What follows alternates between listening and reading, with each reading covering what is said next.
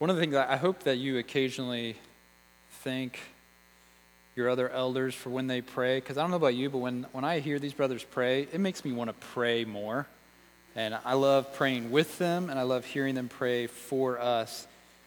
And so if, if you're feeling that impulse like I am, like, man, I just want to pray more, five o'clock, you can do that tonight. So come on back, and we can pray together after Brian whetted our appetite for it with that great prayer. Well, let me invite you now to take a copy of the Bible if you have one. If not, you can use the one in front of you. And we're looking at 1 Peter. So I'm, ex- I'm excited because I don't know if you noticed this, but all last year, through no intentional plan, we spent almost a whole year in the Old Testament. And that was awesome, and I, I think God used it in my heart, in my life. But as I was studying this week, I was like, oh, wow, this is kind of good to be back in the New Testament. So we're going to be looking at the book of First Peter. So today we're starting with just the introduction, just his first couple verses. So, sorry to disappoint you if you got into the habit of 47 verses in Genesis, mostly filled with obscure and hard to say names. We got two verses today. There's a couple names, but I think they're all manageable. So, follow along with me, 1 Peter chapter 1, looking at verses 1 and 2. Hear the word of the Lord. Peter, an apostle of Jesus Christ, to those who are elect exiles of the dispersion in Pontus, Galatia, Cappadocia, Asia, and Bithynia, according to the foreknowledge of God the Father, in the sanctification of the Spirit, for obedience to Jesus Christ, and for sprinkling with his blood. May grace and peace be multiplied to you. This is the word of the Lord. Well, as we begin this new series this morning, I want to ask you just one question, something for you to ponder. And I want you to actually think about it internally. Don't just knee jerk reaction. Think what kind of things come to your mind. And that question is Who are you? Who are you? When you think about yourself in this life, in this world, what's your identity? What kind of things are coming to your mind even now? Maybe your age, you think either uh, I'm an old man or I'm a, I'm a young woman. You think about your job. Do you think about your family status? That I'm a, I'm a husband or I'm single or I'm a grandfather? Do you think in terms of success? Or do you think in terms of failure? Do you think in terms of abilities, intelligence, or sense of humor, or most people like me, or I'm dependable? How do you see yourself? And this is a really important question because how we view ourselves impacts the way we view the world around us.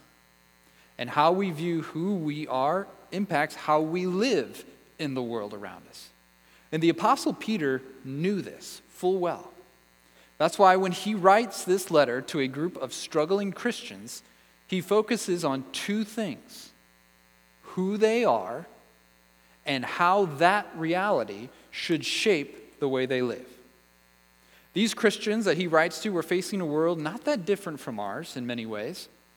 They were facing, it says in verse 6, trials of one kind after another. They were being socially, if not physically, persecuted for following Jesus, facing loss of their reputation, many of their relationships, probably even their livelihoods. And their suffering in these ways left them feeling discouraged and confused. They desperately needed some hope and some help. So Peter writes them this letter to encourage them to give them the hope they need and to help them know how this hope should shape their lives, even in their suffering. And the place he chooses to start is with rightly understanding who they are. One commentator said it this way He said, Peter intends his readers to understand who they are before God so that they can be who they are in society. In other words, in the midst of all their confusion and suffering, he wants to give them clarity about who they were and how they ought to live in light of that identity. And as he unpacks these truths about the gospel and how it defines our identity and our calling, he writes this letter to these struggling, suffering Christians to help them stay strong. He tells us, it's so helpful when New Testament writers do this. He tells us himself why he wrote this letter. So you don't got to connect dots and think it through. He just comes right out and says it as he closes the letter in chapter 5, verse 12. He says this He says, I have written briefly to you, exhorting and declaring that this is the true grace of God. Stand firm in it.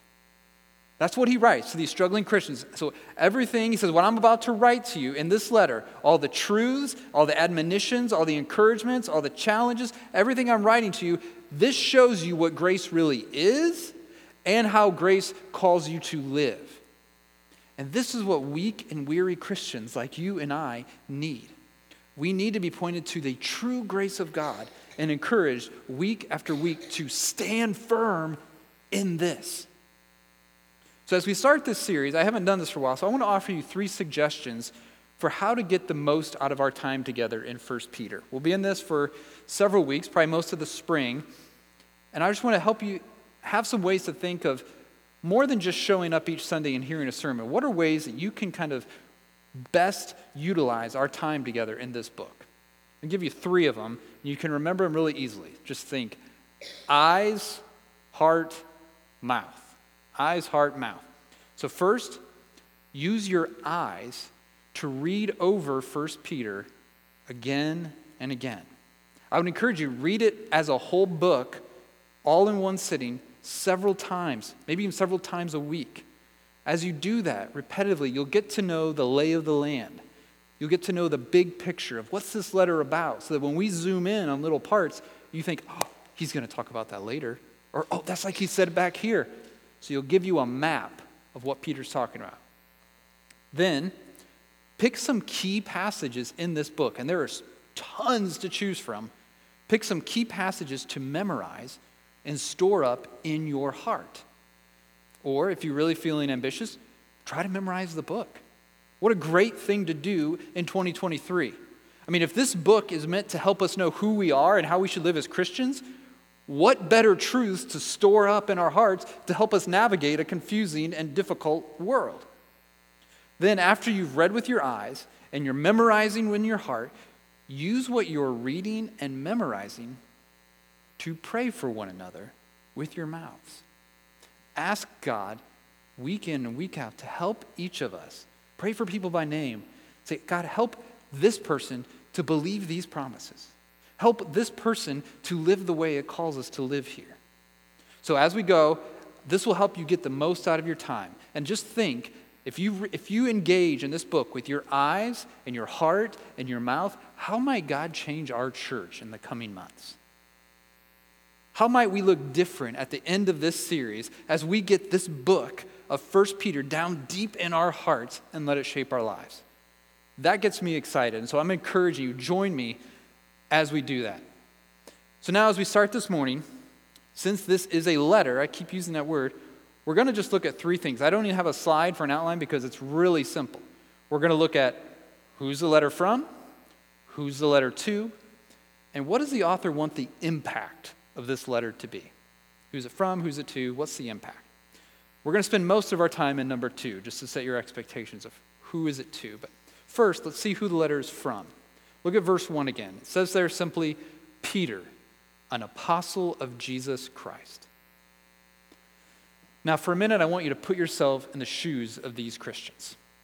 Okay, you're struggling, you're looking for hope, you're looking for direction, things are hard. And now imagine getting a letter from someone who was actually with Jesus.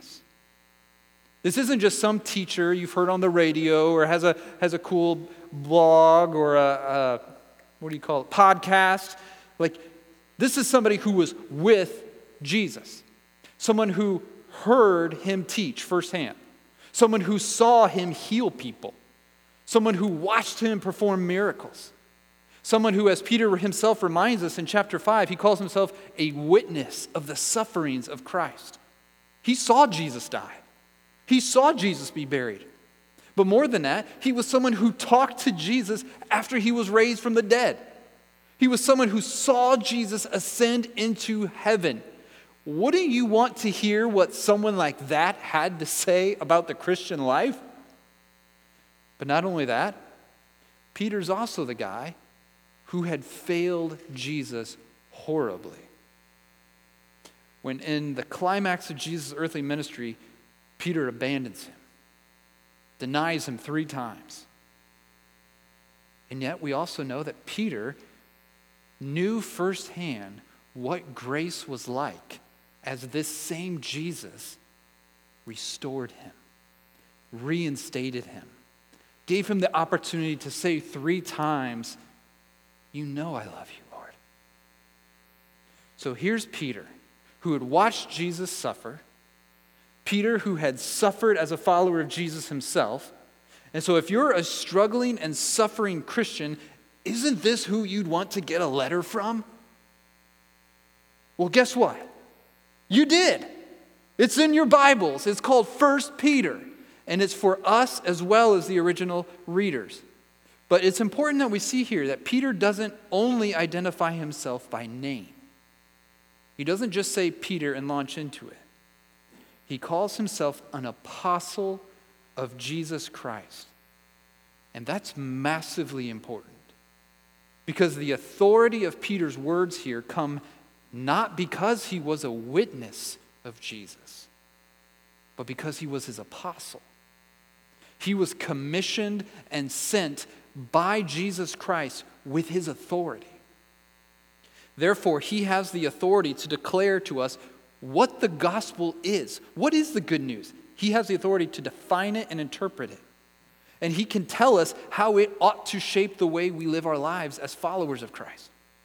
What Peter tells us in this letter, we need to make sure we're hearing this before we get into the hard stuff. What Peter's telling us is that this is not merely good advice from somebody who's been there that we can take or leave as, oh, that's a good idea.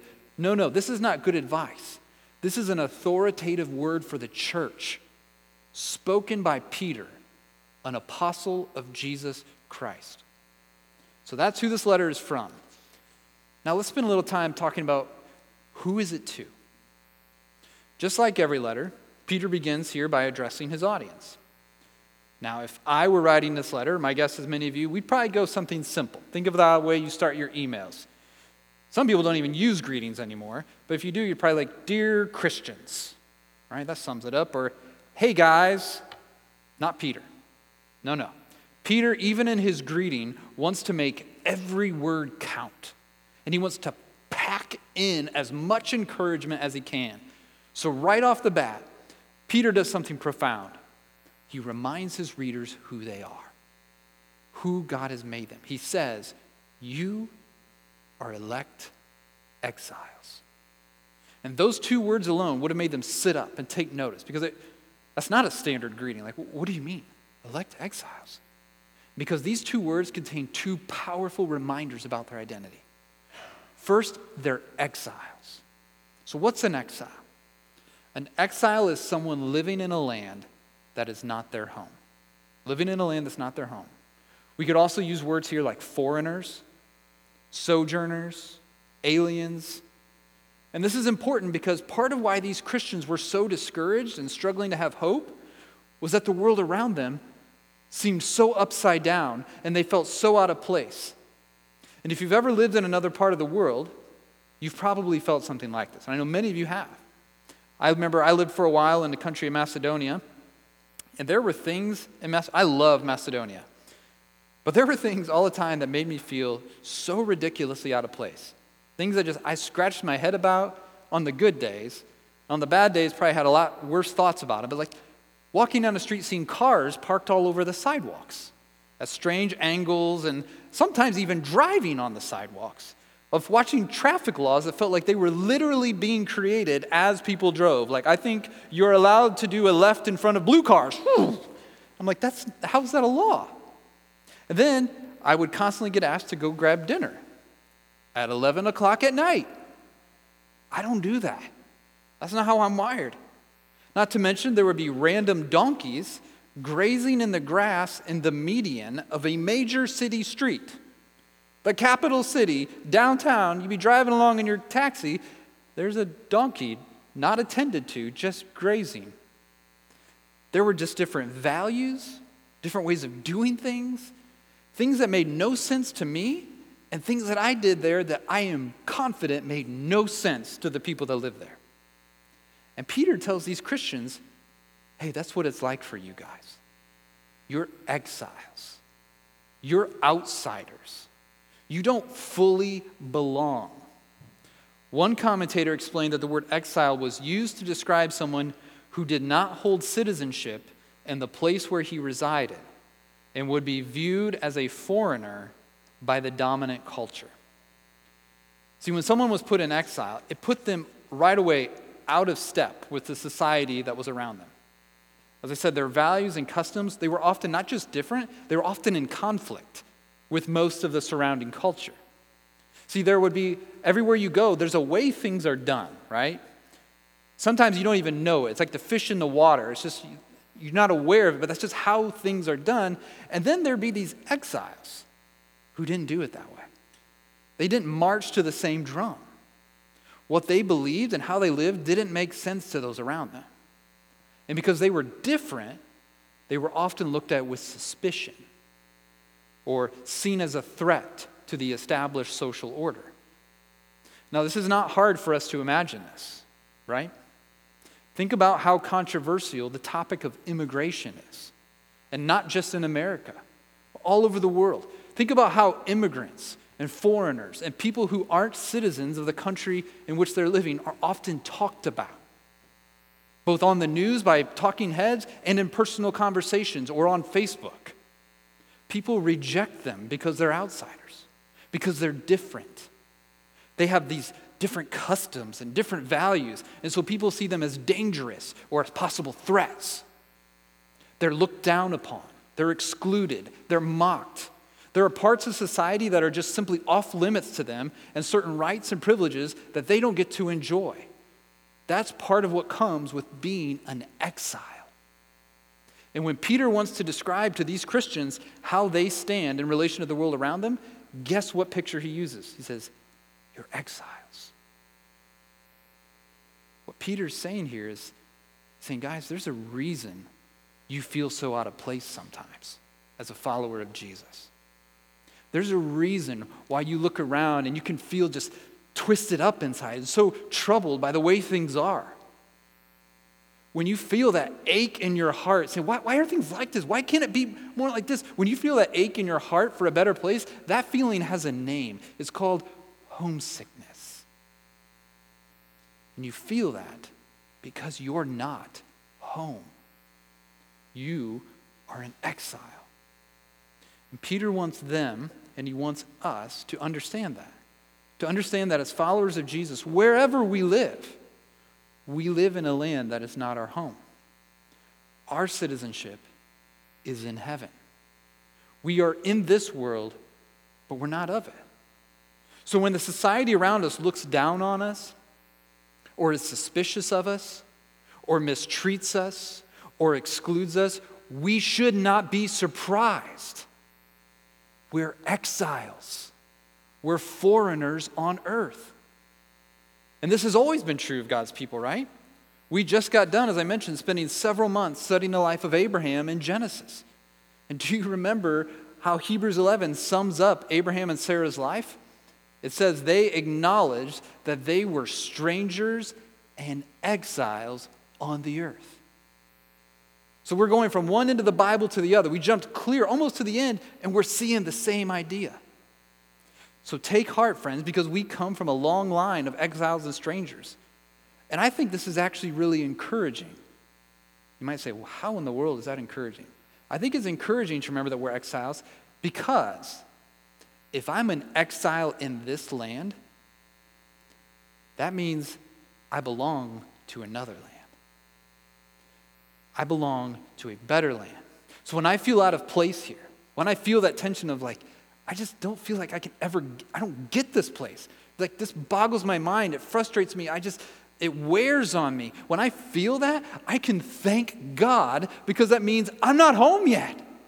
I'm on my way to somewhere else. And someday that satisfying feeling of like, I'm home will come. But I don't need to look for it now because I'm an exile. Peter also says these believers are exiles of the dispersion. Do you see that there? Now, that's a really significant word because the word is diaspora. Maybe you've heard that. It's, it's a word that was used to refer to the Jews who were scattered abroad and lived outside of the promised land. So now Peter here is taking that same word, that same idea, and now he's applying it to Christians, including Gentiles. He's saying diaspora is not just Jews scattered abroad, it's the people of God, Jew and Gentile, scattered abroad. He's linking the church with God's people from the Old Testament. In fact, Peter does that several ways in our passage. He says Christians are a part of God's scattered people in the, in the diaspora, living outside the promised land.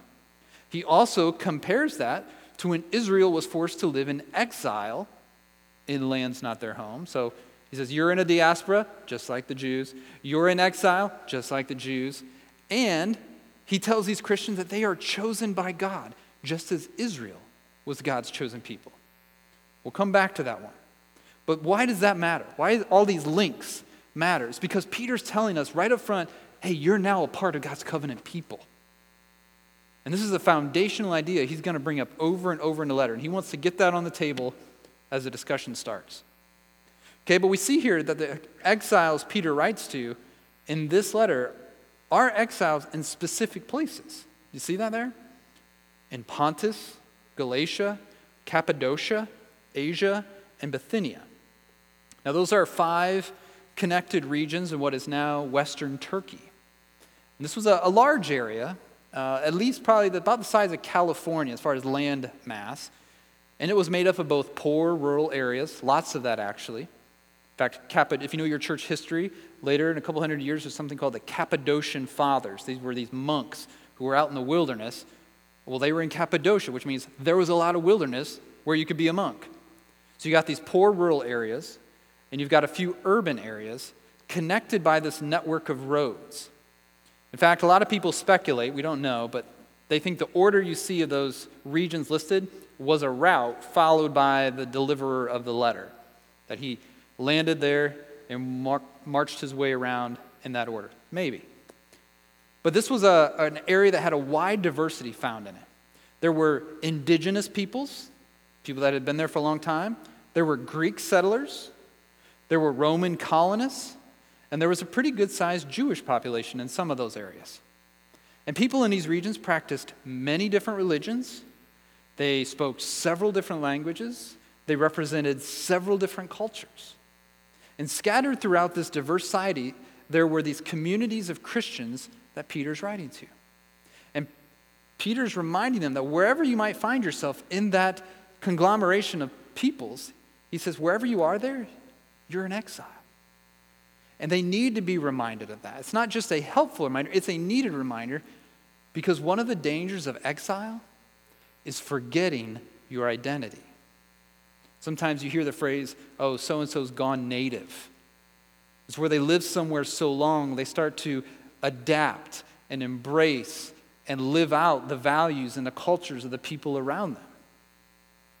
See, as exiles, there's a constant pressure to conform to the culture around you. Because you're an outsider, you're always the minority, you're always the lesser voice. And so there's a, a pressure, spoken and unspoken, to change, adapt, conform, be like us, to lose what makes you distinct and instead embrace the same values and beliefs and practices of the society around you. So, this is a sobering warning both to these believers and to us as well this morning. See, if you and I are exiles as followers of Jesus, the question we all need to be asking ourselves is do we look different than the unbelievers around us?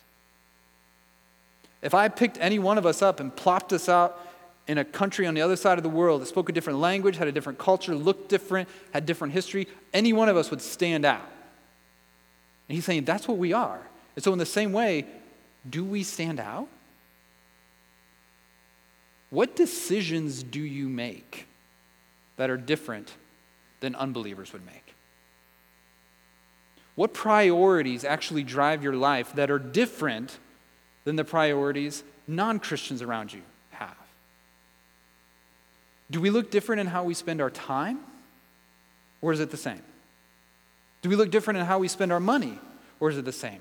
In our entertainment, do we watch, listen to, enjoy the same things that an unbelieving world does? Do our marriages and families stand out as different and unique because we're followers of Jesus? Or do they look just like the families down the block who don't know Jesus? Is the fact that you go to church on Sunday the only thing that separates you, that marks you out as different than the people around you who don't know Christ? If so, friends, hear God's word remind us we are exiles. We're not meant to blend in. We're not supposed to be conformed to this world, but to be transformed. As exiles, we are outsiders in culture. We're meant to be outsiders in culture. We always will be. We're not meant to resent that and kick against that and push against it and rail against it, saying, Let me in. We're meant to rejoice in that. And the reason we rejoice in our status as exiles is because we see here we're not just exiles, we're elect exiles. We're chosen exiles. And this reality of being chosen would have been so comforting to Peter's readers. Because one of the things that comes with being an exile, as I pointed out, is rejection. You're an exile because a group of people rejected you while you live somewhere that's not your home.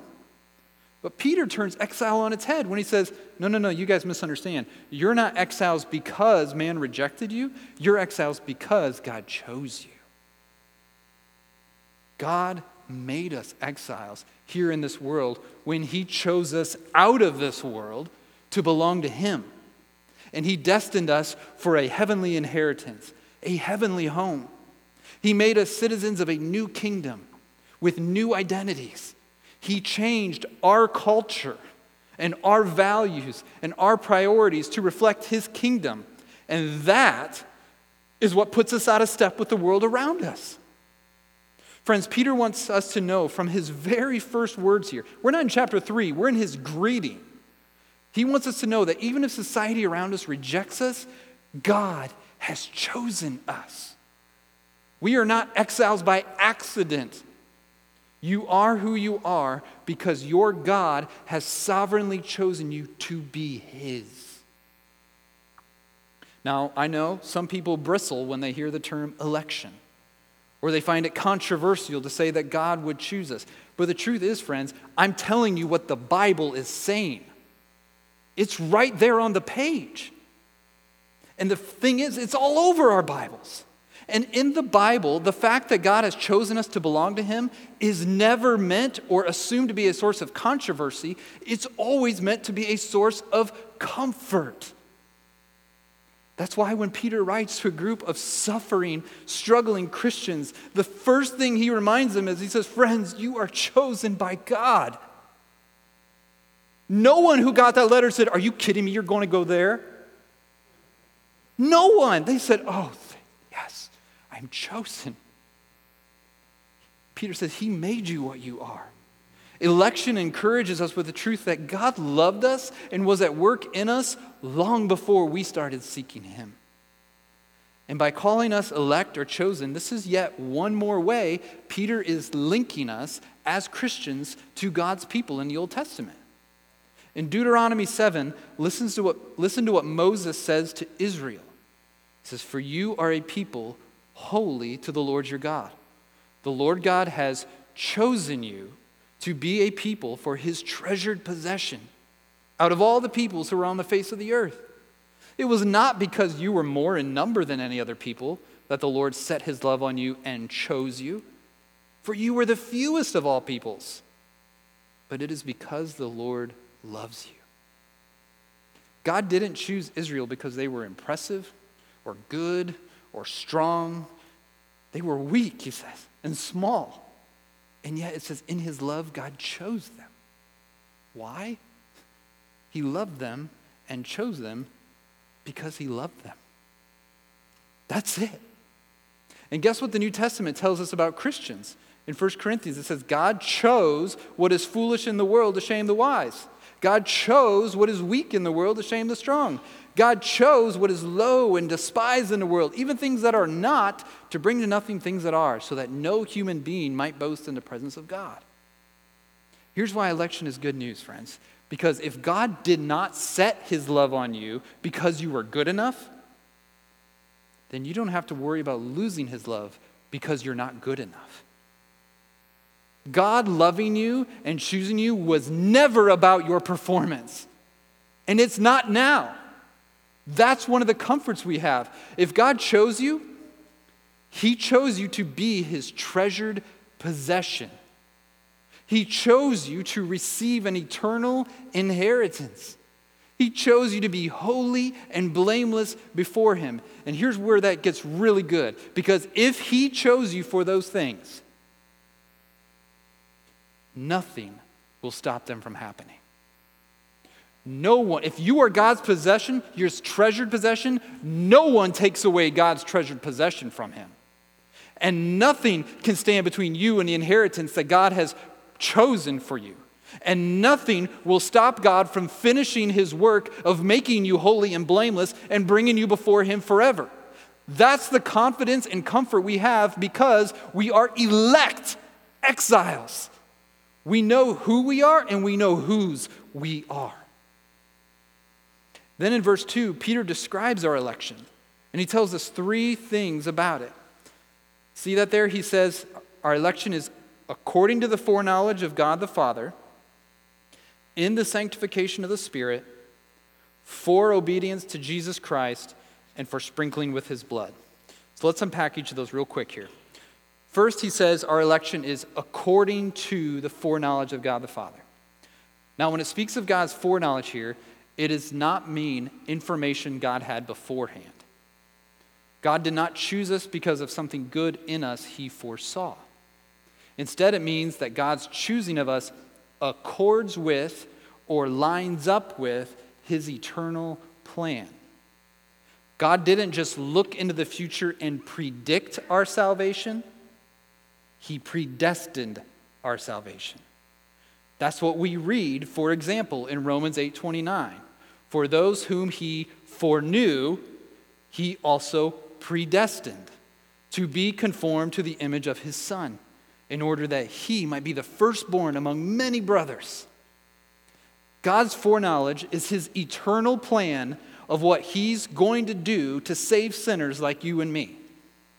That's what God foreknew. And Peter uses the same word a little later in chapter 1.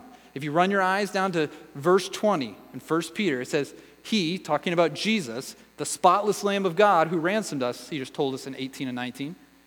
He says, He was foreknown before the foundation of the world, but was made manifest in the last times for the sake of you who through him are believers in God. Peter also mentions this when he preaches at Pentecost. Acts 2. When he talks about what Jesus has done, he says, This Jesus, delivered up according to the definite plan and foreknowledge of God, you crucified and killed by the hands of lawless men. So, what's the point of these texts? The point is that God the Father has had a plan from all eternity for how he was going to save rebellious sinners by sending his son to die as a perfect sacrifice. So that now, as we said earlier and sang earlier, by his blood we have redemption, the forgiveness of sins. And if you belong to Christ in that eternal plan, God chose you. He chose us in Christ, Ephesians says, before the foundation of the world. Friends, this is meant to make us marvel this morning that in the midst of your struggles and your sufferings and the confusion and chaos of life, long before you were born, long before you got into the situations you're in, God already knew you and loved you and was working to save you and make you His forever. Let that sink down deep. There is no trouble in your life that has been, at most, you've experienced it what? Decades? But from before the foundation of the world, God says, I already know what I'm doing with you. Your story is not some unknown plot. We may not understand how, well, what's going to happen next? We know how it ends. There may be twists and turns along the way, but God chose you to be His forever. But that's not all. It says we are also elect in, through, or by, depending on your translation, the sanctification of the Spirit. Now, often when we talk about sanctification, we, we often mean the ongoing process of God making us more and more like Jesus. That is one way of sanctification. But here, sanctification refers to the one time initial act where the Holy Spirit sets us apart at conversion to belong to God. The Spirit separates us from the world so that we can belong exclusively to God who chose us. So, because the Spirit has done this, we are now God's people. Like when I was saying that in the introduction, I hope that I hope you hear that differently now. That when we say we are gathered this morning as God's people, why are we God's people? How are we God's people? Because the Holy Spirit sanctified us. He set us apart. We are now citizens of His unshakable kingdom. But to what end? What's the purpose of this election? This election that accords with the Father's eternal plan, that is applied by the work of the Spirit. Look at verse 2. For obedience to Jesus Christ and for sprinkling with his blood. And this is a really important purpose for us to see.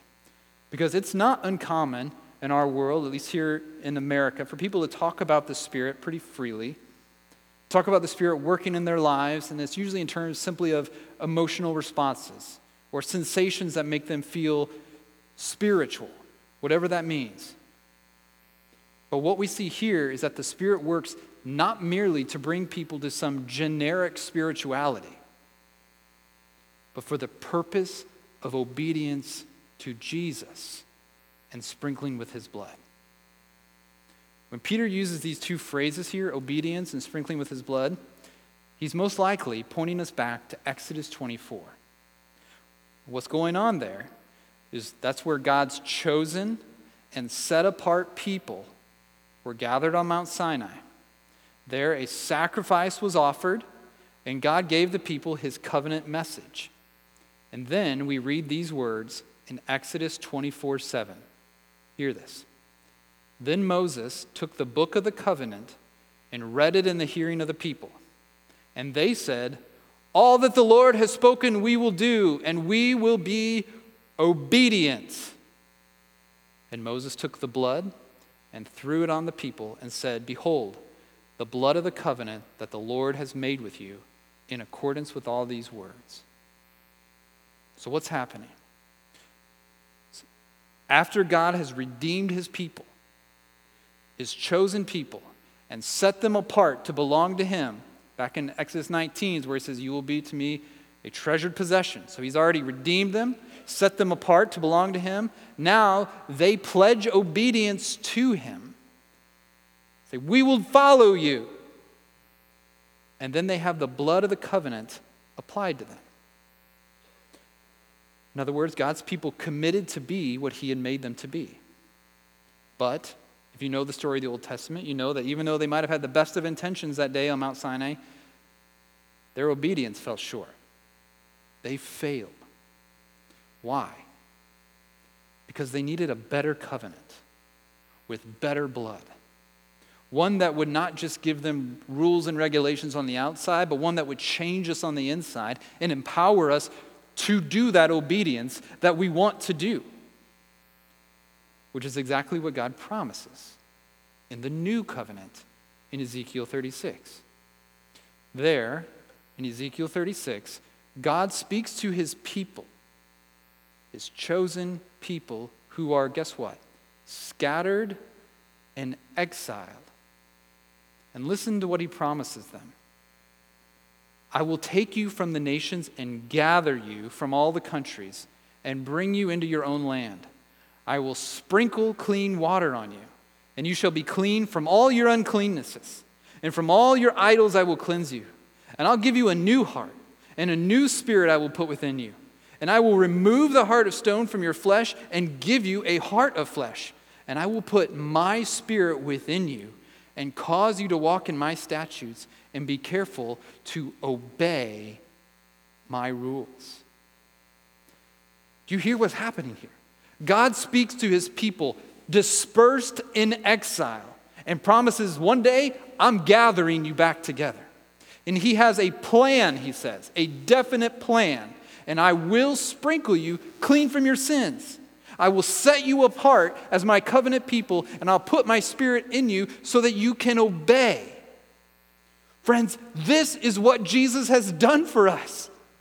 So when we hear Jesus calling us to repent and believe the good news, we pledge our faith filled obedience. We say, like Israel did, all that the Lord has said we will do. And we are sprinkled with his blood, marking us as his new covenant people. And we are given his spirit to empower our obedience. And one day, one glorious day, God will gather us from all the places we've been scattered and dispersed. And he will bring us into our own land.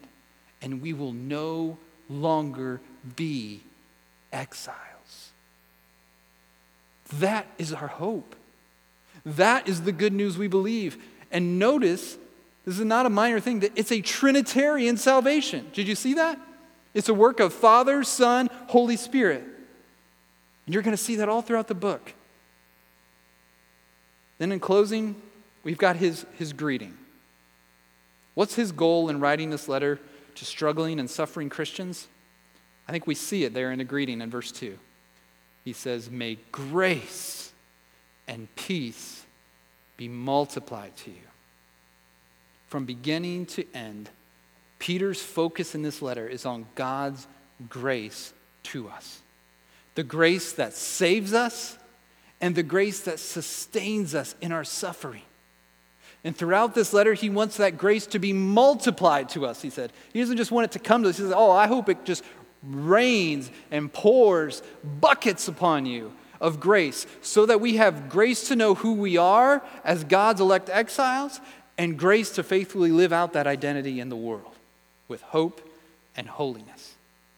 As he closed the letter, and we mentioned earlier, this is the true grace of God. So stand firm in it. So, Chapelwood, as we start this letter, my admonition to all of us let's remember who we are. In regard to the world around us, remember we are exiles. But in regard to God, remember we are elect, chosen.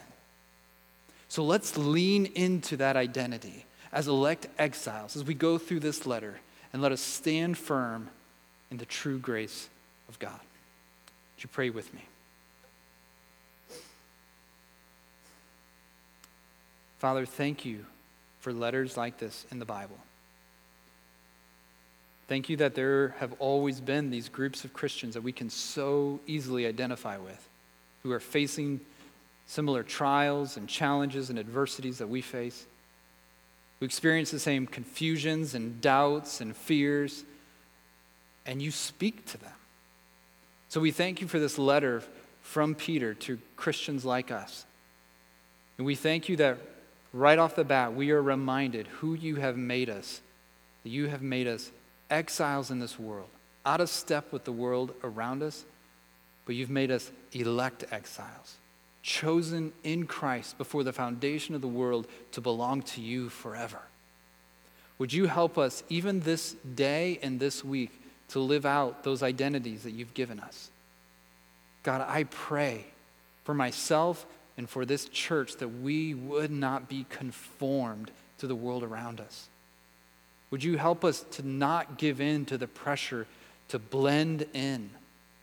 But would we rejoice in our otherness, our distinctness, our difference, not for the sake of being different, but for the sake of being holy and belonging to you.